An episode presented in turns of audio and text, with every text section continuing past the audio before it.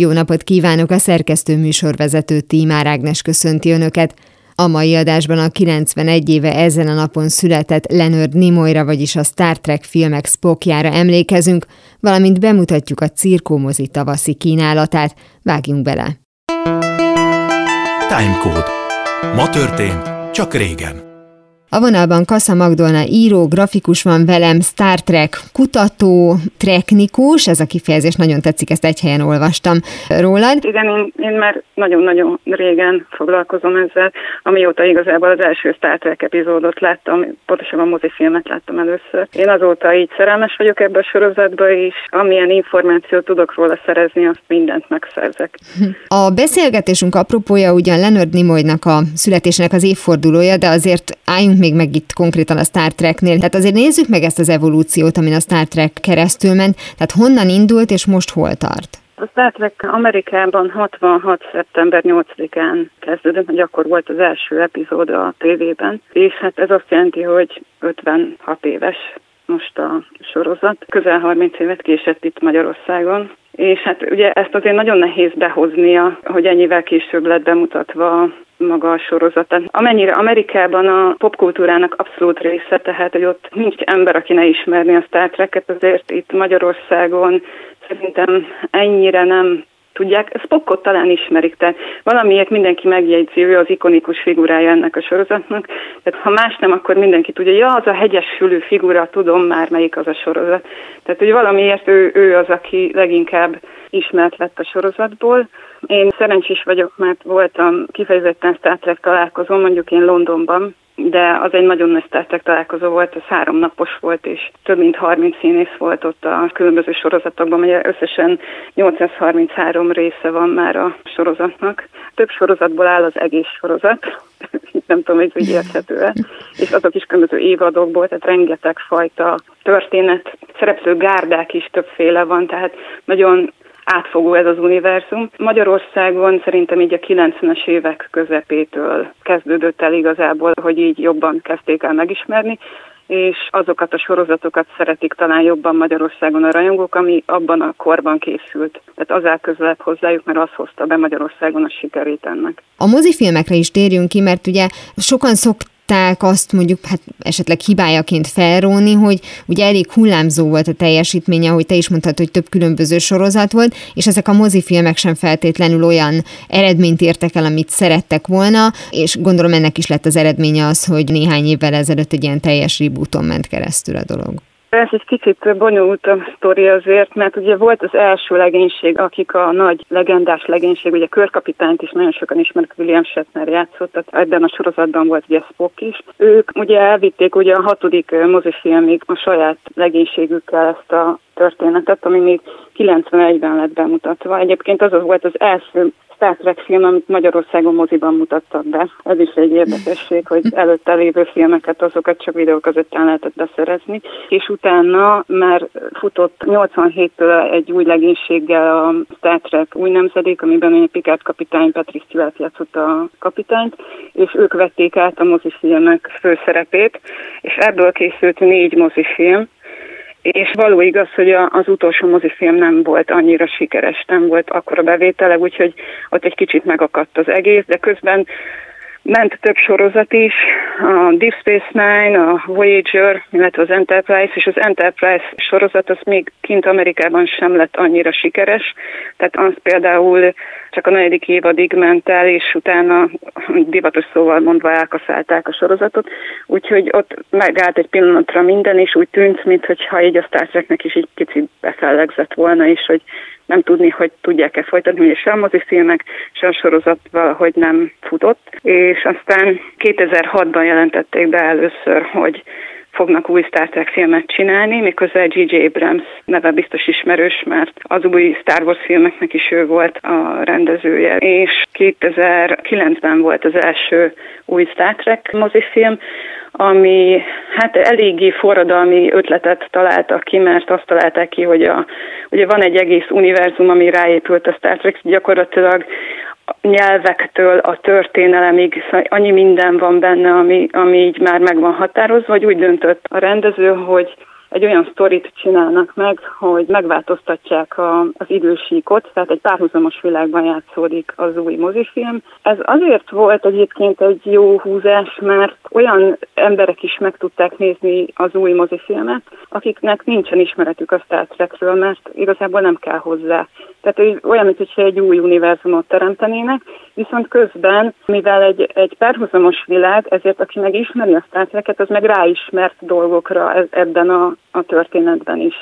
Tehát, hogy tulajdonképpen kiszolgálta egyformán az új rajongókat is, meg a régieket is. Egyébként a rajongók kicsit idegenkedtek ettől az egésztől, meg pláne az, hogy egy tolvonással csinál egy ilyet, hogy új idősík. Egyébként úgy is hívják az új mozifilmeket, hogy Kelvin idősíkos filmek, mert hogy um, Kelvin nevű hajónál változik meg, tehát annak az elpusztításával változik meg az idő. Szóval, hogy az a jó tulajdonsága volt ennek, hogy én például az egyik unokahúgomon láttam, aki nem ismerte annyira a Star hogy megnézte ezt a filmet, és mondta, hogy ó, hát ebből van sorozat is, akkor én megnézném a sorozatot is. Tehát, hogy felkeltett az érdeklődést olyanoknál is, akik egyébként addig nem mertek belekezdeni, mert á, nem is tudom, olyan hosszú ez a sorozat, nem, nem kezdtek bele. Az unokahúgod volt a célközönsége J.J. Abrahamsnek, ő így tervezte igen, a dolgot. Ez így van, így van. És ugye ebben, még akkor is, hogy a párhuzamos időség tér vissza tulajdonképpen az eredeti legénység, legalábbis körkapitány és Spock, ugye, új ja. szereplőkkel, de hát akkor menjünk vissza az első legénységre, illetve konkrétan Spockra, mert ugye továbbra is Leonard Nimoy születésének az évfordulója az, ami miatt mi beszélgetünk a Star Trekről, meg hát most már akkor róla is. Szerintem az teljesen természetes, hogy ezzel a szereppel azonosították, hiszen ahogy te is mondtad, ő volt a legkönnyebben megjegyezhető figurája már az első sorozatnak, és a legtöbbet ebben a, a szerepben láthattuk, és neki ezzel volt is baja, nem is volt baja, most végül is mennyire zavarta, mennyire szerette, hogy ő Spock. Gene Roddenberrynek hívták azt az embert, aki ezt az egész tárcákat kitalálta. Úgy szoktuk mondani, hogy ő a Star Trek szülőatja. És ő egyébként sok sorozatot kitalált már előtte is, és megfogalmazódott benne, hogy egyszer majd egy sci sorozatot is szeretne készíteni és Adam Nimoy, aki egyébként Leonard Nimoynak a fia, ő készített egyébként egy dokumentumfilmet az apjáról, és abban benne van ez a történet, hogy Gene Roddenberry meglátta egyszer Leonard Nimoyt, és azt mondta, hogy úristen, ezzel az arcszerkezettel egy idegen lényt kéne játszania valami strifiben, és hogy ő már akkor elgondolta, hogy egyszer csinál strifi sorozatot, akkor biztos, hogy őt meg fogja hívni és ezzel is kezdődött a dolog. Tehát a legelső szereplő, akiben biztos volt, hogy ő szerepelni fog az ő sorozatában, az Leonard Nimoy volt, és kitalálta, hogy legyen neki hegyes füle, mert hogy az attól az idegenségét mennyire jól ki lehet fejezni, meg úgy jól is passzolt az arcához. Utána találtak egyébként ezt a felévelős szemöldököt is, hogy az, az meg a hegyes fülhöz valahogy olyan jól nézett ki. A frufruról már nem is beszélve. Az, azra nem is beszélve, igen. És ez úgy indult, hogy megcsinálták 64-ben egy ilyen, úgy hívják, hogy pilot epizód, nem is tudom, hogy magyarul. Hát ilyen, hát ilyen most már pilotnak hívjuk szerintem itt van is. És próbaközönség előtt levetítették, de nem volt sikere, és annyira nem, hogy a próbaközönség egy csomó mindent kritizált benne, de érdekes mondani, és ez nagyon ritkaság állítólag a tévésorozatok történetében, azt mondták, hogy de maradjon, csak írja át ezt, meg ezt, meg ezt, és egy listát adtak a Roddenberrynek, hogy mit kéne átírni a sorozatban, és többek között azt mondták, hogy és ezt a hegyes figurát tüntesse el belőle, mert ez, ez olyan sátáni kinézete van, ez nem kell ide. Mindenbe hajlandó volt belemenni, kivéve ebbe az egybe. Azt mondta, hogy nem, Spock marad, mert ő bízott ebben, hogy ez még jó lesz. És nem tudom, hogy milyen, milyen megérzése volt erre, de hogy, hogy Spock tényleg a központi figurája lett ennek. Egy csomó dolog ő ráépült, tehát ő az ikonikus figurája, és annyira, hogy ugye akkor még nem William Shatner volt a, a kapitány az első ilyen próba epizódnál, de a következőben már ugye őt hívták be, hogy egy ilyen ő egy sokkal temperamentumosabb ember volt különben, mint aki az első próba epizódban játszott, és ő mellette Leonard Nimoy tudta ezt a visszafogott színjátszást csinálni, ami, ami Spockhoz passzolt, és ők, nagyon jó kis páros lettek így, mert az egyik egy ilyen energiabomba, a másik meg ez a, ez a visszafogott méltósággal teli figurát tudta hozni. William Shatner az elején még csodálkozott is rajta, hogy ő a főszereplő, a kapitány, ráadásul ő egy ilyen hát elég ilyen csajozós figurát alkotott akkoriban, tehát hogy így nagyon ilyen férfias jelenség, és hogy mégis Spock iránt sokkal többen rajongtak, és nem értette az elején, hogy ez, ez miért van így, és még beszélt is ezzel kapcsolatban Gene Roddenberryvel, és ő mondta neki, hogy hidd el, hogy ha Spock népszerű, akkor te is népszerű vagy, és népszerű a sorozat is és mondta, hogy itt valahogy elvágta ezt, hogy ne legyen köztük semmilyen féltékenység. Mm. És nem csak Leonard Nimoynak lenne most a születésnapja, ugye március 26-án,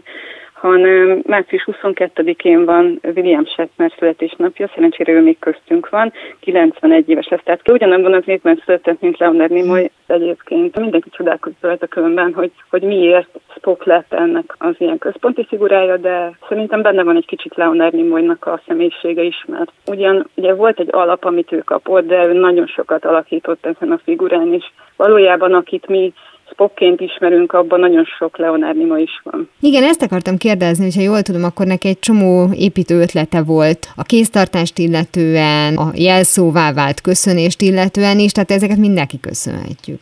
Így van, a kéztartás az onnan jön, hogy ő zsidó származású volt, és a zsidó áldásnak a kéztartása az ugyanaz csak kettő kézzel tartják föl és volt egy olyan epizód, amiben a saját bolygójára mennek, és ő mondta, hogy olyan jó lenne valami olyan üdvözlési forma, ami az ő fajára jellemző, és ő találta ki, hogy mi lenne, ha ezt mutatnánk föl, és elfogadták a javaslatát. Úgyhogy ez, ez, ami egyébként ma már a Star Trek rajongóknak a köszönése, mert egyébként az most már szett a világon, ha Trek rajongók vannak, akkor mindenki így köszön, és hozzá kapcsolódik az a live long and prosper, tehát hogy hosszú és boldog életet. Ez most már teljesen a sorozatnak a jelképévé vált igazából, de ez innen származik, ez, ez Leonard Nimoytól jött, illetve volt még egy nagyon jellegzetes dolog, ami Spockhoz kapcsolódik, és ő találta ki, az a, a vulkáni idegfogás, amivel a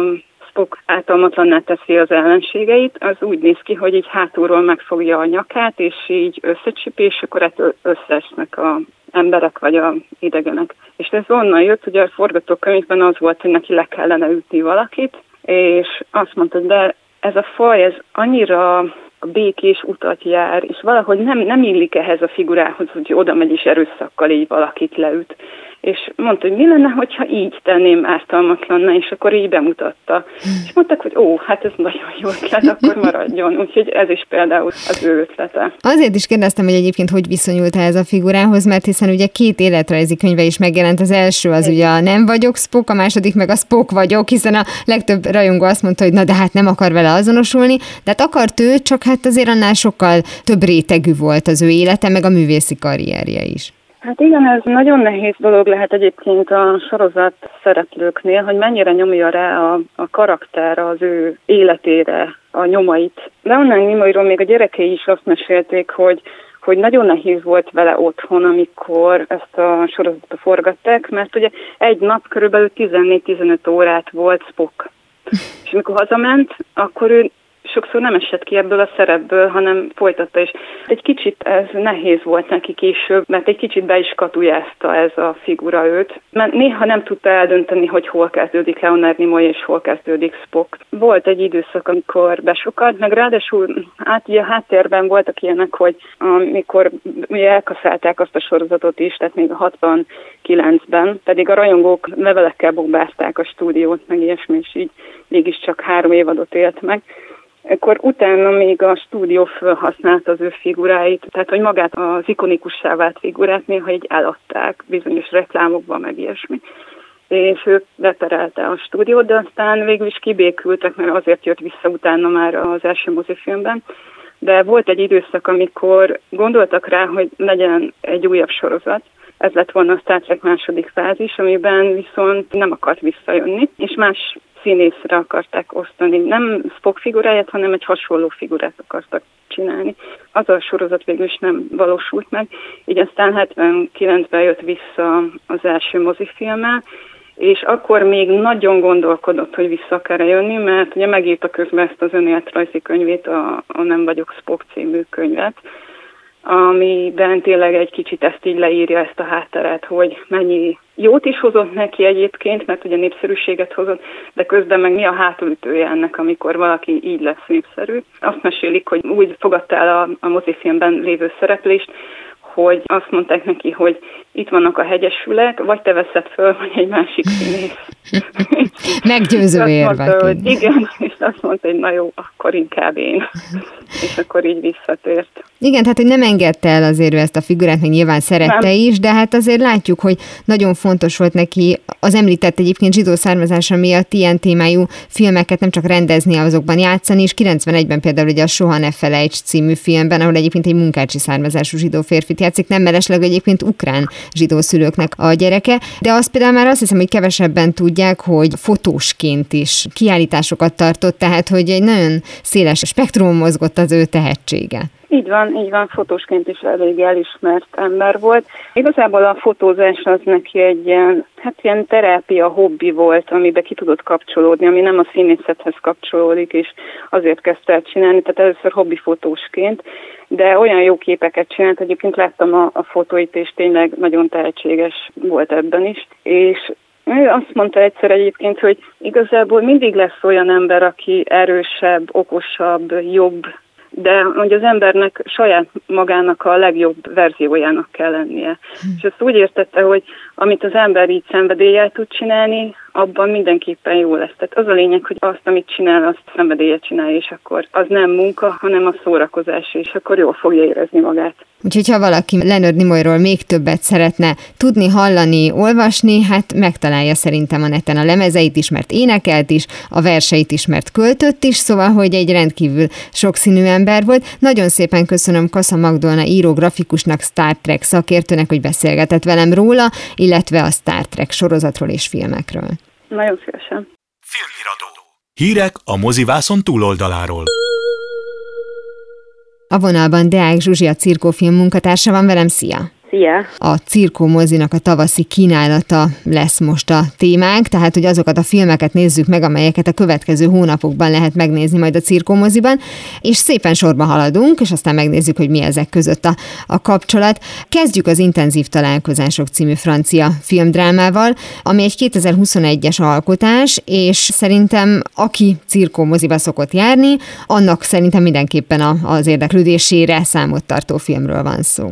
Igen, és valóban a műfai megjelölés egy picit félrevezető, mert annak ellenére, hogy filmdrámáról van szó, hihetetlenül vicces film is ez egyben, és nagyon sok különböző szinten működik. Egyszerre társadalmi dráma, ami a franciaországi tüntetéseket, a sárga mellényesek tüntetését dolgozza fel, illetve az osztálykülönbségeket, az igazságtalanságokat és mindenféle hasonló elég akut témákat. De emellett egy párkapcsolati válságba is betekintést nyerünk, és ezzel száll adja az igazán komikus elemeket, fantasztikus párbeszédekkel és elképesztő színészi alakításokkal. Ugye itt két emberről van szó, akik a sürgősségi osztályon találkoznak, ez akkor magába hordozza azt is, hogy nézzük meg olyan szempontból Franciaországot, ahogy általában nem szoktuk látni, tehát hogy ne csak az Eiffel toronyra gondoljunk, hanem hogy ott is van sürgősségi ellátás, ami vagy jól vagy rosszul működik, vagy ne feltétlenül mindig a magyar alapokból induljunk. Igen, nagyon érdekes, hogy a film alapján úgy tetszik, mint hogyha a magyarországi sürgősségi ellátás tulajdonképpen egész jó lenne. Annyira sokat szidják a film szereplői és a sürgősségi ellátást ott, amiben belecsöppennek, illetve hát elég rosszul is néz ki, hogy nézzük. A történet alapján egy középosztálybeli sikeres, jó körülmények között élő párizsi nő kerül be ide az osztályra, mert eltörik a könyöket, de ott egészen pokoli állapotok bontakoznak ki, amikor sorban hozzák be a tüntetés során megsérült tüntetőket, és az egyikükkel kerül közelebbi kapcsolatba ez a nő, és eleinte rengeteg feszültség van közöttük, beszekszenek, de aztán hirtelen azt láthatjuk, hogy valamiféle kapcsolódás alakul ki a két ember között, nem szerelmi száról van szó egyáltalán, de empátiával kezdenek egymás felé fordulni, és hát nagyon érdekes dolgok történnek ezek után. Mindig nagyon izgalmas, amikor ilyen kamaradrámák kerülnek elénk a vásznon, mert hogy ugye ebből már ugye az alaptörténetből is látható, hogy tulajdonképpen abszolút színpadra lehetne vinni, mert egy darab sürgősségi várakozó kell hozzá, most túloztam nyilván. Abszolút, és rövid idő alatt, tehát a régi görög dráma egységének is megfelel, hogy egy helyen egy időben egy történet. De ezt nem érzi a néző egyfajta bezártságnak? Tehát ez mondjuk érdekes lehet ezekben a típusú filmekben, hogy azzal, hogy saját magát bezárja egy helyszínre, azzal nem veszíte a, a filmes lehetőségek közül. Szerintem nem veszít, de hát annyiféle különböző film van, és ez egy a sok lehetőség közül. Nagyon izgalmas forgatókönyv van mögötte, rendkívül jól megírt párbeszédek, és valóban brilliáns színészi alakítások, amelyek közül kiemelném a nővért játszó francia színésznőnek az alakítását, aki most a legjobb mellékszereplőnek járó Cezár díjat is átvehette ezért az alakításáért. Egy csodálatosan érzékeny, nagyon empatikus és nagyon átélhető alakítást láthatunk ettől a csodálatos hölgytől. Tényleg valami csoda, ami történik a vásznon általa, pedig egy amatőr színészről van szó, tehát korábban soha nem játszott ilyen jellegű szerepeket, illetve hát semmilyen szerepen. Hát várhatóan majd még látjuk akkor ezek után felteltően más filmekbe. Menjünk a következő darabra, ez a Bergman szigete, ami szintén egy francia filmdráma, de hát már a címből is következik, hogy egyfajta tisztelgés ugye a nagy rendező előtt. Igen, tehát az egyetlen dolog, ami francia ebben a filmben, az a rendező, Mia Hansen Love a rendező, aki egy nagyon ismert, nagyon elismert rendezőnő, és az intenzív találkozásokhoz hasonlóan ez a film is a tavalyi Cannes Filmfesztiválon mutatkozott be a versenyprogramban. Ez szintén párkapcsolati témájú történet, de egyben tisztelgés Bergman munkássága előtt, hiszen Bergman szigetén forrán játszódik a történet. Arról szól, hogy egy filmrendező házaspár, tehát mind a két tagja a házaspárnak filmrendező, elnyer egy ösztöndíjat, hogy Bergman korábbi otthonában, illetve hát az otthonai közül az egyikben ott forrán dolgozhasson heteken keresztül forgatókönyvön. És hát látjuk, hogy milyen küzdelmek, milyen elképesztő alkotói helyzetek elé kerül egy, egy ilyen alkotó, és, és hogy milyen nehéz egy, egy ekkora óriás árnyékában úgy alkotni, hogy ott minden Bergmanra emlékezteti az embert. És ez a tisztelgés az alkotók részéről, mármint a filmalkotói részéről abban is megvalósul, hogy egyfajta Bergmani hangulatot kapunk, vagy az egyébként is elkerülhetetlen, ha már a helyszín adott? Hát azért annyira nem nem Bergmani a hangulat, mint ahogy az ember esetleg gondolná első pillantás. Ez egy nagyon modern film, és azért ennek a svéd szigetnek is egy sokkal inkább mai, könnyedebb arcát mutatja meg. Egyáltalán nem olyan nehéz az a film, mint a Bergman filmek, de hát mindenképpen idézi azokat ennek ellenére. Azért jó ez a film szerintem, és azért ajánlom bárkinek, mert könnyen nézhető, tehát nem szaggatja úgy szét az ember színét, mint egy Bergman, de ugyanakkor mégiscsak olyan, olyan kérdéseket vet fel, meg olyan problémákat mutat be, amelyek miatt elég sokáig gondolkozunk azután is, hogy kijöttünk a moziból. Hát és hogyha valakinek esetleg az sokat szokott a ladba nyomni, hogy mely filmet válassza, hogy kik játszanak benne, legalábbis Tim Roth, Mia Vesikovska és Vicky Krips miatt mindenképpen érdemes. Az utóbbi név az talán kevésbé ismerős, bár őt a Phantom szállóta már ismerhetjük. Tehát három fantasztikusan jó színész van benne, és én legalábbis nagyon szeretem, amikor nagy neveket, jól ismert színészeket, kisebb költségvetésű vagy a, a művészfilmekhez inkább köthető alkotásokban láthatunk, mert egyszerűen ki vannak mozdítva a megszokottból, és annyira jó, amikor Tim Rothot is játszani látjuk. Abszolút, és tényleg fantasztikus alakítást nyújtanak mind a hárman, és talán azt is elárulhatjuk, hogy egy film a filmben helyzetről is szó hiszen a filmrendező nő, a feleség munkáját megismerjük tulajdonképpen a filmből, és ennek az ő filmjének a főszereplője az, akit Mia Vasikovska alakít csodálatosan szintén. Őt is ugyan láttuk már független produkciókban, de most ez megint egy olyan visszatérés a gyökereihez, ahol, ahol tényleg a színészi tehetségét egyfajta minimalista játékmódot tud újra kibontakoztatni és megmutatni, és ez szerintem nagyon jó. Hol van Anna Frank című animáció az, amit a, a folytatásban megnézünk? Ez finoman szólva koprodukció, mert lényegében minden európai ország részt vett, most egy kicsit túloztam. Milyen módon vagy hogyan tudja egy animációs film megközelíteni ezt a komolyabb témát? Nagyon érdekes ez a film, szintén Kámban mutatkozott be egyébként, és annak ellenére, hogy a koprodukció résztvevői főként európai országok, a rendező maga izraeli Ari Folmáról van szó, akinek a film végén egy ilyen nagyon megható személyes kiírásából kiderül, hogy az ő szülei ugyanakkor érkeztek meg a megsemmisítő táborba, amikor Anne Frank családja, csak hát az ő szülei túlélték és gondolom ezért a személyes számiat is nagyon foglalkoztatta őt mindig ez a történet.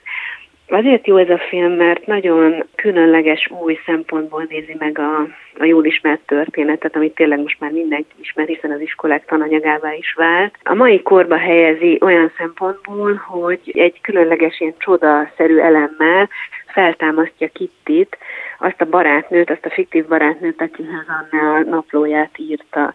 És Kitty a mikorunkban elevenedik meg, Amsterdamban, a múzeumban kell életre a könyvlapjai közül, és hát nagyon elcsodálkozik, hogy mi minden történt azóta. Eleinte ő nem is tudja, hogy Anne meghalt, és hát az ő visszaemlékezéseiből ismerjük meg magát az Anne Frank naplójában leírt történetet, de ugyanakkor látjuk Kitty a jelenben zajló történetét is. És nagyon fontos az üzenet ennek a filmnek, ami elsősorban az, hogy akik ma menekülnek a háború elől, és ekkor, amikor ezt a filmet bemutatták, még persze nem volt szó a most Ukrajnában zajló eseményekről, de hát akkor is voltak már menekültek a világban mindenfelé. Tehát a film azt üzeni, hogy minden menekült gyerek egyforma, és minden menekült gyerek olyan, mint Anne és ezt egy különlegesen empatikus, nagyon szépen elmesélt, de egyáltalán nem gicses, vagy olyan kicsit kellemetlen módon ábrázolja, hanem, hanem nagyon könnyű hozzá kapcsolódni, és annyira gyönyörű az animáció, olyan művészi és olyan különleges ötleteket hoz be a, a rendező, hogy szerintem a felnőttek is nagyon sokat kapnak ettől a filmtől, de nagyon ajánljuk ezt a felső tagozatos általános iskolás vagy a gimnazista korosztálynak is, hiszen pörgős, sok humor is van benne, annak ellenére, hogy egy végtelenül szomorú és nagyon mély témát dolgoz fel, és hát megint csak mélyen elgondolkodtató alkotásról beszélünk. És egy könnyedebb filmmel zárjuk a mai beszélgetésünket, ez a Szerelmes Nehéz Fiú, ami ismét egy francia alkotás, és egyébként annyi rokonságot mutat az első filmmel, az intenzív találkozásokkal, hogy Valéria Bruni Tedesia az egyik főszereplője, de egyébként Vanessa Paradis is feltűnik benne. Itt már azért helyet kap a romantika. Mit lát láthat a néző, hogyha ellátogat a szerelmes nehéz fiúkra? Igen, ez egy abszurd romantikus vígjáték, ami egy bűnöző családnak az életét mutatja be, és ott is főleg a papa szerelmére, kicsit plátói szerelmére koncentrál, és ez a szörnyű drogkereskedő, aki még az emberüléstől sem feltétlenül jön vissza, hirtelen egy olyan esendő helyzetben találja magát, hogy végtelenül szerelmes lesz egy kasszírnőbe egy hatalmas szupermarketban, és ezért versíró tanfolyamra megy, hogy megfelelő módon ki tudja fejezni ezeket a benne tomboló érzelmeket, ez tulajdonképpen a kiinduló pontja a filmnek, de hát aztán még rengeteg minden más történik, de elszabadul az őrület, lesz egy színi előadás is, amiben valahogy belekeverednek ezek a mafiózók, és ilyen egészen intellektuális, nagyon filozofikus dolgokat kezdenek el hirtelen mondani ott a színpadon. Szóval őrületesen vicces, ez is Kámban mutatkozott be egyébként, bár nem a versenyprogramban, hanem az egyik mellékszekcióban, de nem is tudom, hogy voltam olyan vetítésen Kámban tavaly, ahol, ahol hatalmasabb nevetéseket hallottam, mint ezen a filmen. Nagyon jó a színészi alakítás, itt is jegyzett francia-belga színészek, jól ismert arcok mutatkoznak meg. Tehát aki szereti a fekete humort, meg az abszolút humort, az biztos, hogy nem fog csalódni. Nagyon szépen köszönöm. Deák Zsuzsia, a cirkófilm munkatársa volt velem az elmúlt percekben, és elmondom azért a biztonság kedvéért még egyszer, hogy mely filmeket mutatja be a cirkómozi tavasszal. Az intenzív találkozások a Bergman szigete, a Hol van Anne Frank és a szerelmes nehéz fiúk, amelyeket a következő hónapokban megnézhetünk a cirkómoziban. Köszönöm szépen még egyszer. Köszönöm, hogy itt lehettem veled. Ez volt már a hangos film szélesvásznú verzió. Legközelebb ismét szombaton délután fél kettőtől várom önöket. Természetesen a korábbi adásokat, ahogy a mait is hamarosan megtalálják archívumunkban, valamint podcastként. Kövessenek minket a Facebookon, és ha még nem tették, iratkozzanak fel YouTube csatornánkra. Köszönöm a figyelmüket, a szerkesztő műsorvezetőt Tímár Ágnest hallották. Viszont hallásra!